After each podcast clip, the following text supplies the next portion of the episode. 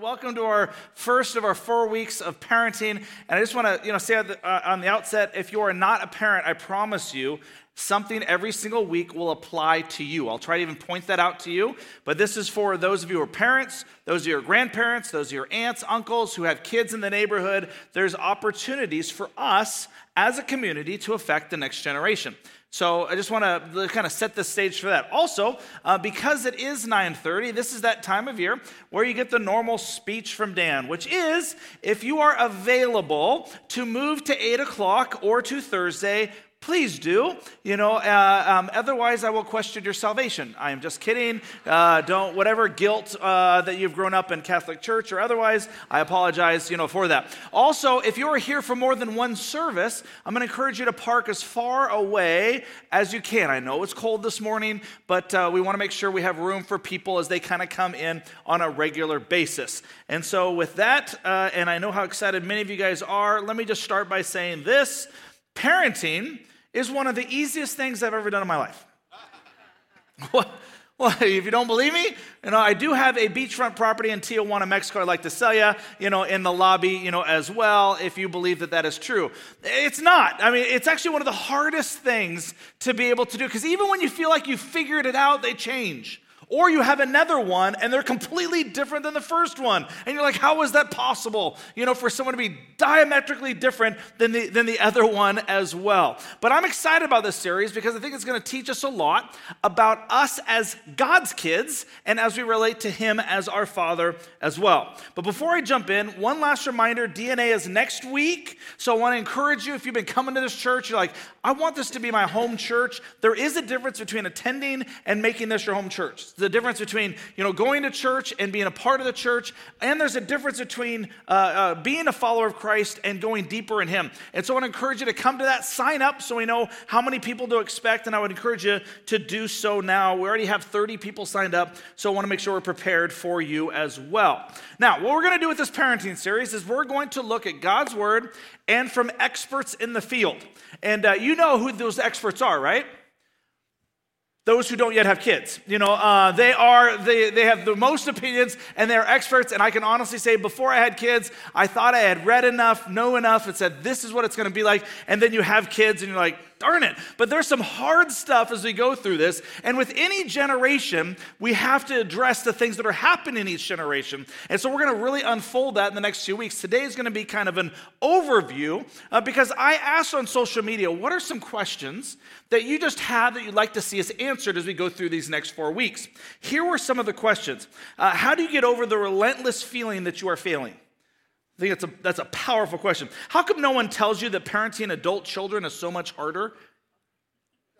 I relate to that one.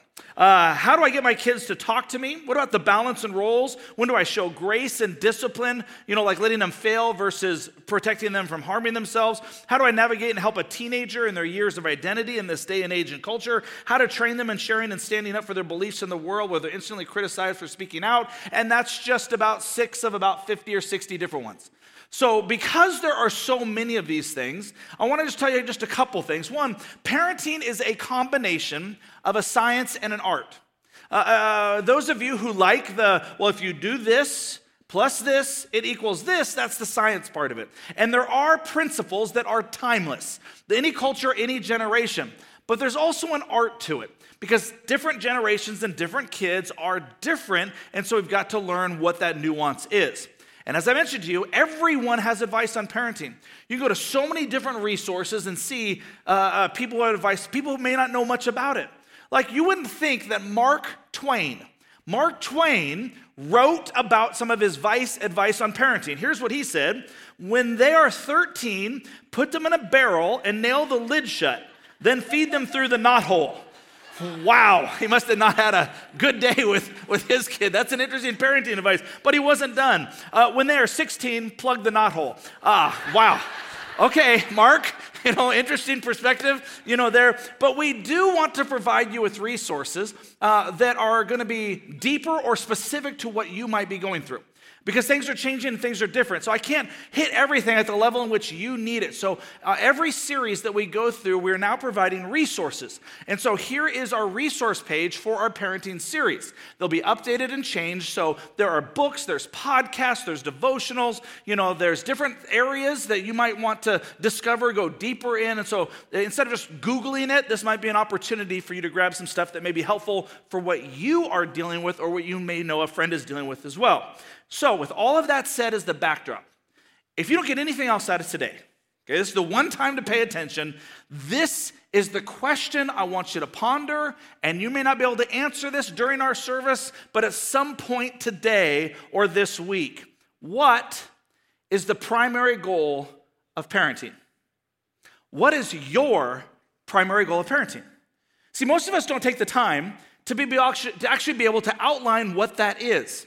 Uh, and in fact, when you actually are presented with this, it is fascinating how many different responses for the primary goal of parenting. So I threw this on social media as well. Here were some of the responses one, to prepare a child to navigate and contribute to the adult world, to raise successful people, to take the best parts of yourself and pass it down to your children how about to keep your children alive? I like that one. That one actually is a, is a good goal. You know, sometimes that is a success. Teach them to have respect for themselves, others, people with authority, uh, that they know that they're completely loved and that you have their back, to have strong morals and values, to stand up for what they know is right, to guide our children into autonomy, and the list goes on and on and on. Because whether it's stated or not, you're operating by a certain goal or idea of what parenting looks like. And here's what's getting what's crazy. You're married to someone, for some of you who are, are in that in, in marriage, and you're trying to figure out, well, they have a different perspective.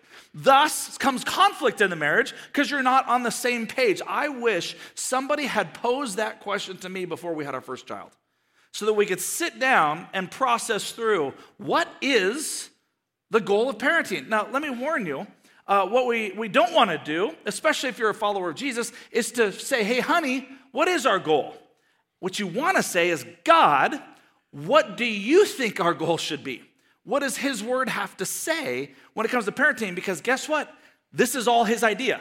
He's the one that created us. He's the one that created us to have kids. There is a purpose and a desire for this that we're supposed to learn and grow in. And none of the answers that you gave were wrong. None of them. Those are all great responses from different perspectives. But could it be that there is a unifier, that there's something that you could agree on if you're a follower of Jesus Christ? So let me give you one that really stood out to me that I think really hits it on the head. A parent's goal is to gradually transfer a child's dependence away from them until it rests solely on God. A parent's goal is to gradually transfer a child's dependence on them because when they come out, where they, who are they dependent on? 100% on their survival from you. And then as they grow, our goal is not, as Americans especially, to raise independent, successful kids. Now, is that a goal? For sure. Those are not bad goals.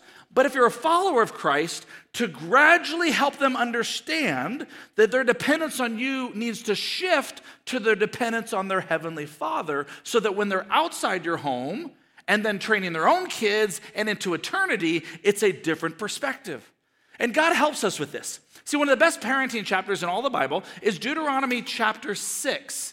And God has chosen the nation of Israel as his children, and he has some thoughts and advice that he gives to them in concept and in practicality. And so here's what he says in verses 1 and 2 These are the commands, decrees, and regulations that the Lord your God commanded me to teach you. You must obey them in the land you're about to enter and occupy. And you and your children and grandchildren must fear the Lord your God as long as you live. If you obey all his decrees and commands, you will enjoy a long life. And then he says this Listen, O Israel, the Lord is our, is our God, the Lord alone. And you must love the Lord your God with all of your heart, all your soul, and all of your strength. Now, the Israelites would call this later on the Shema. And, and this is one aspect of taken from three different verses where every morning they would recite this as a morning prayer and they would finish this at the evening as well. And they would say, God, you are one. We're going to love you, and we are going to love our neighbor as ourselves. And they would do this as a family, as a unit every single morning. helping them understand that our primary growth and area is to love God with everything we are, and then eventually also to love our neighbor as ourself. Now, here's what's fascinating. If this is the goal of parenting, do you understand that what Scripture is teaching us, that your first step towards parenting actually has nothing to do with the child? It has to do with you, and it has to do with me. See, Deuteronomy chapter 6, verse 6 God goes on to by saying, and you must commit yourselves wholeheartedly to these commands that I am giving you today. In other words, don't start with, hey, what are we going to do to raise this kid? We've got to start with looking in the mirror and asking ourselves, where are we in our dependence of God? Where are we in our love of God? Where are we in our relationship with God? Because here's the truth that you know more is caught than taught. But I can tell my kids what they should and should not do, but especially when they're young, they are mirrors. they, they, they, I look in the mirror, I'm like, oh, yep, I am impatient. Look, hey, you're impatient. Look, I do these good things, you do those good things. It's fascinating that you can tell your kids a lot of things, but kids are so smart, they represent more your values and your interests truly. You and I can represent something outside of the home, but they get to see it. And so they know what we really value, what, we, what, we really, what really matters in our lives, which is why Jesus affirms this in the New Testament in Mark 12, 12, 12 verse 30. And you must love the Lord your God with all of your heart, your soul, your mind, and all of your strength. Now, that, those absolute words are very frustrating for me. With all of my heart, I, I try. I give him a lot of my heart. You know, all my soul, all my mind, all my strength. You know what I think God is trying to tell us is am I first priority? Right? And, and, and would by my actions and words outside these walls, would my kids know that? Would they understand that? That's the challenge that I have to face on a regular basis. So it starts by me examining and looking in the mirror first at myself. And then we go to start processing how do we lead our family spiritually? How do we lead our family spiritually? This is usually where the question comes up wait a minute, Dan, isn't that what the church is there for? And if you send them to camp, attend youth group, attend kids area and small group, isn't that what the church is there for? Now, there is a part that is true, but this is actually probably the best illustration to give to, give to you. So here's what you need to understand. These, these are the hours in which you have, you know, during the course of a year with your child, non-sleeping. Okay, so it's about 3,000 hours that you have. If you take away school, you have about 2,000, 2,200, just depends, you know, here or there. It's not a science, there's an art behind us as well. If you attend church, if you are a committed church goer, you will average probably about 40 times a year because you're gonna have times when you're sick, you're on vacation, you're out, and I'm talking about like you are into it. You are at church all the time. That represents this. So when we think if I just come to church, my kids will obviously, you know, love Jesus, love him with their heart, soul, mind, and strength. You got to understand there is a difference in the opportunity and the responsibility where the church can help, but if the church is primary, we're going to fall far, far short if our only engagement in the church is attending once a week for an hour versus the two to 3,000 hours that we have with them in their lives. Which leads us to this next question, question that's to cause us to ponder just a bit. Are you, let's self reflect, leading your family, or is your child leading you? We have rotated and moved into a child centric culture where it's about the kids. And I understand, you know, growing up uh, and, and becoming a parent, one of the things that you desire is for your kids to have something better or greater than what you had when you were a child. So you might work harder because you want to provide more. You might, you might do more things, more experiences. You might want to give them more opportunities that you never had. As a parent, you just want what's best for your kid and something better than what you had. But could it be that in the desire to give them what is good, you actually miss out on what is truly best.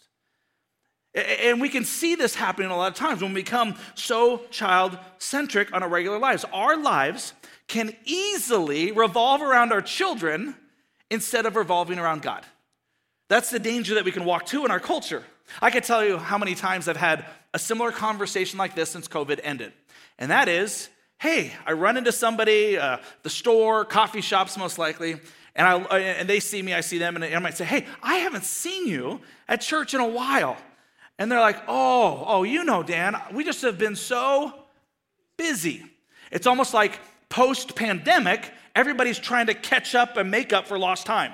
So all of the schools and all the activities are saying, hey, we're going to do this and we're going to do this tenfold, almost like you're going to try to catch up. And so you find yourself sucked into the vortex of all the activities. I'll even speak to my own life. Uh, my family, if you haven't got this so far, is a sports family, right? There's a lot of sports, a lot of activities that are going on. And so it can be very easy, especially when it comes to AAUs and that kind of stuff, to allow the child and their schedule to dictate and drive the family, which those activities are not bad in and of themselves. But the question is, where is God in the midst and around those activities? Because it can be very easy to fall into the trap of keeping up with the other kids that we actually miss the primary reason that we're supposed to parent our kids, which is to help them grow in dependence on God. See, one way to help with this is to understand your engagement in the church is critical for you and your child. Now, some of you guys like, wait a minute, Dan, didn't you just say this is not enough? And you'd be right, this is not enough. But you understand that the church is not a place you go to. The church is a group of people that you belong to with Jesus at the center. And when you start living your life in the context of community and understand that the people of God actually come to a facility to worship God, then all of a sudden now your, your framework completely changes. Because now you're offering your time, your talents, and your treasures. And when you come to church and you start growing in Him, you don't just come to receive, which is great, which is why you're here, but all of a sudden you come to give. And when you start giving, and when you start serving, and when you're in a life group together and start building relationships, and you hang out outside the church and you love each other, and I've seen so many groups start doing this so fantastically during COVID and after COVID, and you're seeing these, these people engage with each other's families, you're like, there it is. That's the picture of engagement the church. Or the men's group that I'm in. I mean, my kids know that. And in fact, they, they come to church, you know, um, um, um, uh, all the way through high school, and they know in our household you're going to come for two services every week, is one example. One is that you're going to find a place that you're excited about serving, and the other is you'll attend. So we're here as two services. You know, I'm here for four, yes, but that's my job. You know, uh, they're here for two because I want them to learn that I don't want you to just to come. I want you to be a part of and find your place, you know, as part of that. And then all of a sudden they start meeting friends and they start connecting and they see greater value in what God is leading and calling them potentially to be or to do. And this is where I usually get, but Dan, my middle school or high school student doesn't like going. And I don't want to force them because that could make them turn away from God. And I get the tension. I totally understand that. But I want you to think through the logic of what you're actually saying. Let's apply this to other areas of your life. Do you make your middle school or high school student do their chores? Do you make them eat their vegetables? Do you make them attend school and do homework? But aren't you afraid that if you make them, they're never gonna do chores again the rest of their life? Aren't you afraid they're not going to eat healthy? Aren't you afraid they're never going to want to learn if you make them do their homework? How terrible of a dictating parent are you? Am I making fun? Yes, yes, I'm making fun. Because I know this to be true in my own family. I understand the wrestle, I understand the tug of war, I understand some of those things, but sometimes the things that you are forcing your child to do is actually best for them while their brains are developing so that they can understand me following God, me connecting to Him is more than just how I feel. There's an opportunity, and as a family, this is one of our values. Like recent studies have come out just going back, let's just back up to this. You know, just start attending. Let's just start with the attending and see what, what, what happens in a child's life. So, you know, this is an example. Kids, you know, who uh, become active, engaged uh, Christ followers as adults. This is uh, current uh, stats that have recently come out. So it says this if neither mom nor dad went to church, just, I'm not talking about engaged, just going to church, uh, 6% of kids will as adults. Next one, if mom only went to church, 15% of kids will as adults. If dad only went to church, 55% of kids will as adults. And if mom and dad went to church, 72% of kids will as adults. And I'm just talking about this.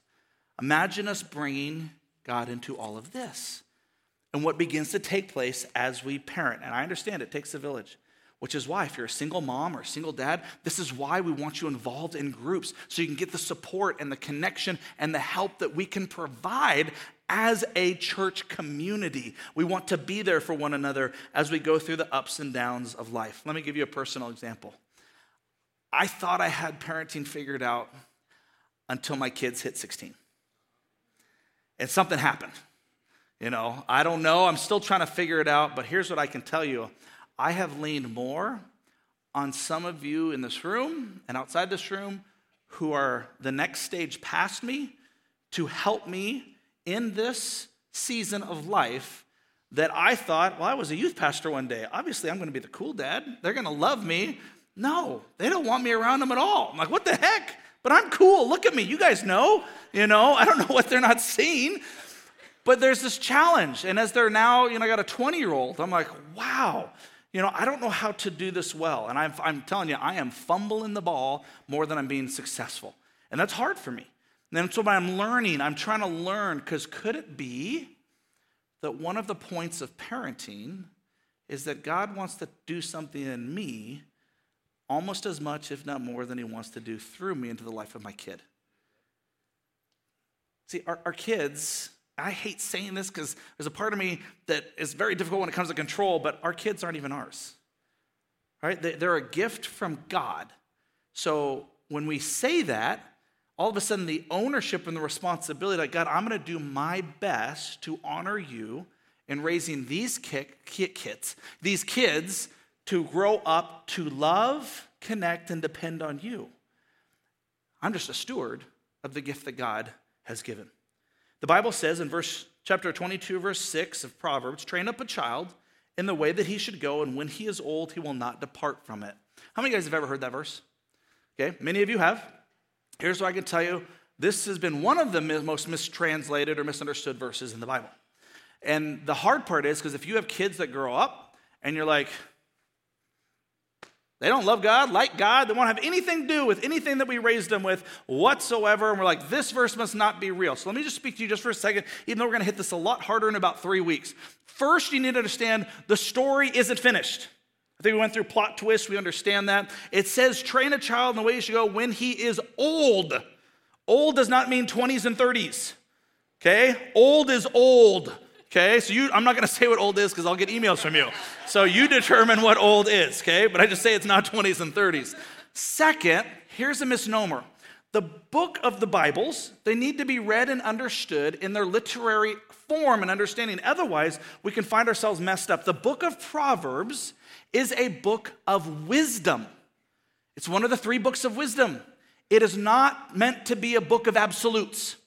And we read this and like, this absolutely is going to happen. No, no, no. This is wise. If you train them this way, then they will become this way over time. And we're going to trust that that is the wisdom of God. But as soon as we say that these are absolutes when it comes to a lot of what's written in Proverbs, then we can find ourselves tripped up pretty easily. And we can go on more on that later. So, what am I supposed to be training them in? Good question. I don't have time to talk through this, so I'm going to ask you to take a picture of the screen. Here is an example. Okay, these are just some of the things that God does suggest in the book of Proverbs when it comes to what we're supposed to train our kids in. God's money, managing them, carefully selecting friends, watching their words, being responsible, guarding their minds, being generous towards others, deep fear, respect, honor of God, and the list goes on and on. This is just in a few chapters of Proverbs. God has a lot to say about how to help us in this. So let's get practical, right? I mean, some of you guys are like, okay, thank you for the art lesson. I need some science. I need to know what am I supposed to do? Good. Here's some practical ways the Bible actually tells us back to Deuteronomy chapter 6, verses 7 through 9. Repeat them. God's words, God's commands, loving the Lord your God with all your heart, soul, mind, and strength. Repeat them again and again to your children. Talk about them when you're at home, when you're on the road, when you're going to bed, when you're getting up.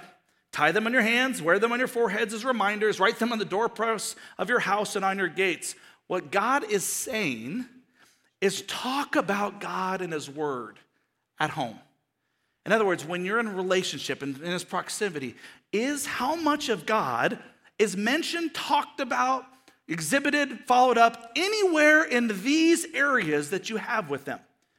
Because he's not saying, notice that he's saying, the reason he's emphasizing the home is he's trying to say outside of the synagogue, outside of going to synagogue, in our case, going to church is really important. He says, but the transformation actually takes place outside, and the responsibility is on you for the church to come alongside and support you in that child rearing. So, how do we do that? How do we talk about it? Well, the first thing he says, and I'll give you a practical example, is talk about Jesus and his word in your car. You're like, Dan, it doesn't say in your car in the Bible. Actually, it does. It says the road. So this is what I'm assuming. In your car, okay? So if you're in your car, here's what I didn't, I completely underestimated. I actually believed that um, I had my kid until they were 18 and graduated. What I've come to re- realize very, very quickly was once they get their license and their own mode of transportation, that time is gone. So I got till about 16 because once they have that, I didn't realize how many natural conversations that I had with my child in the car? Hours and hours 10 minutes 20 minutes 30 minutes. And here's the best part of when you have them in your in your car they are in your car like a prison cell. They can't leave. And you get to decide whether you're to let them outside the car and so, what an opportunity to engage in conversation. You determine how much their phones are going to be involved, but you have an opportunity to ask questions or to listen to worship music or podcasts or different things. Uh, let me give you one that uh, we're in, we've been in the habit of doing. So, with Angeli, she's 12, and so on the way, you know, to school every single morning, uh, we pull up the YouVersion Bible app. And what's so great about it right now is there's always a verse of the day. And you click on that, and there's somebody who talks for about two minutes about that verse then you repeat that verse, and then it asks her, How does this verse apply to you today? She gets to click one of the options. Then she gets to read the prayer, and then we both pray. And if she doesn't feel like praying, she gets to stay in the car until she does. So it's great. We I have her, you know, locked in and loaded. This is perfect for me. You know, so it's a great environment. But just taking advantage of the hours and hours and hours that we have in the car. How much of our conversation, as much as I'm talking to my sons about sports, do I mention God in the midst of sports? It's not doing less of those things, it's bringing God more into the things in our everyday lives. Talk about those things. Secondly, talk about Jesus and his word before bed. Talk about Jesus and his word before bed. And so, do you have that opportunity as you, you put them down to be able to, to talk about God and your day? A lot of times, like, well, how was your day? Good. Well, good night. Or can you pray over them? Even as infants, there's these things that you can pray over them. There's, there's uh, different even Bibles. Have you read that? If you haven't gotten the children's Bible for like early elementary and they're sitting on your lap and you can read that. Then when they get older, if you're okay with violence, the Action Bible, it's legit. I mean, it is like, wow, never saw this on flannel graph when I was in elementary school. You know, but my boys just could not get enough of it because it's written in comic book form. But they're remembering the stories and the different things. And as they get older, there's always an opportunity to be able to put them down, to be able to have God's word on their heart and their mind. Uh, and then it says, and, and, and talk about Jesus and his word when you wake up. So, what a natural part of the day. When they start the day, is there an opportunity to be able to do that? And so we have these practical things. Now, here's the cool part if you don't have kids, are we doing those things? See, this doesn't mean just those who have kids. Are you thinking about God and connecting in Him in the morning? Do you process the Lord, you know, when you're in the car, on the way to work, or on the way home? Do you have a chance to talk to God, or pray with your spouse, or pray with somebody else before you go to bed? See, this isn't just about parenting, He's talking about us and it applies to parenting as well. Here's the other thing I want to encourage you with. You might have thought, and we're going to hit this in a couple weeks too, that, well, my kids have kind of grown, or they're past, or I screwed up, I've got a lot of regrets. I just want, want to make sure you hear this. It is never too late to start. It is never too late. He might joke a little bit, like Dave did at the beginning. If you're here at the beginning, he says, Hey, mom, you know, hope this parenting series. And Dave's like 65 years old. He's not that old, but, you know, uh, you know he, he's a little on the older side. And he's like, Well, I'm, I'm already past this age. Uh uh-uh, uh baloney. If your kids are outside the home, when's the last time that you told them you were praying for them? When's the last time you sent them a Bible verse? When's the last time that you told them what God was doing in your life? See, there's ways in which you can still, still parent your kid no matter what age or stage, in the same way, whether you have kids or not, you can influence those around you by bringing God into your everyday real life. And when that begins to happen, it transforms you. And as it transforms you, it will begin to transform those around you. That's the way it works. So, what is your next step in helping kids grow in their love, understanding, dependence on Jesus? Again, maybe it just starts with you. And we're just scratching the surface. We have three more weeks to dive deeper and deeper into what God actually has says about this. And like I said, every week, whether you're a parent or not, there's parts of this that will apply to you. But I want to be a church. I hope you look, you know, look around. We're a multi-generational church. I want to be that. I want us to be able to go to those who've gone before us and those of you whose kids may have grown that we can learn from your successes as well as your failures because then, then we can also then learn from ours and continue to pass that on. The worst thing we can do is do nothing and not be in relationship with other people as we go on this challenging journey of relationships, specifically parenting. Let's pray. Jesus, thank you so much for this uh, lesson, this opportunity to follow you. I pray, Father, that we would just look in the mirror first, knowing that more is caught than taught. Help us, Father, just to recognize who you are in our lives and Father, to reestablish some of those things that we know build relationship with you and as an outpouring can influence those around us. Father, thank you for your grace. Thank you for your truth.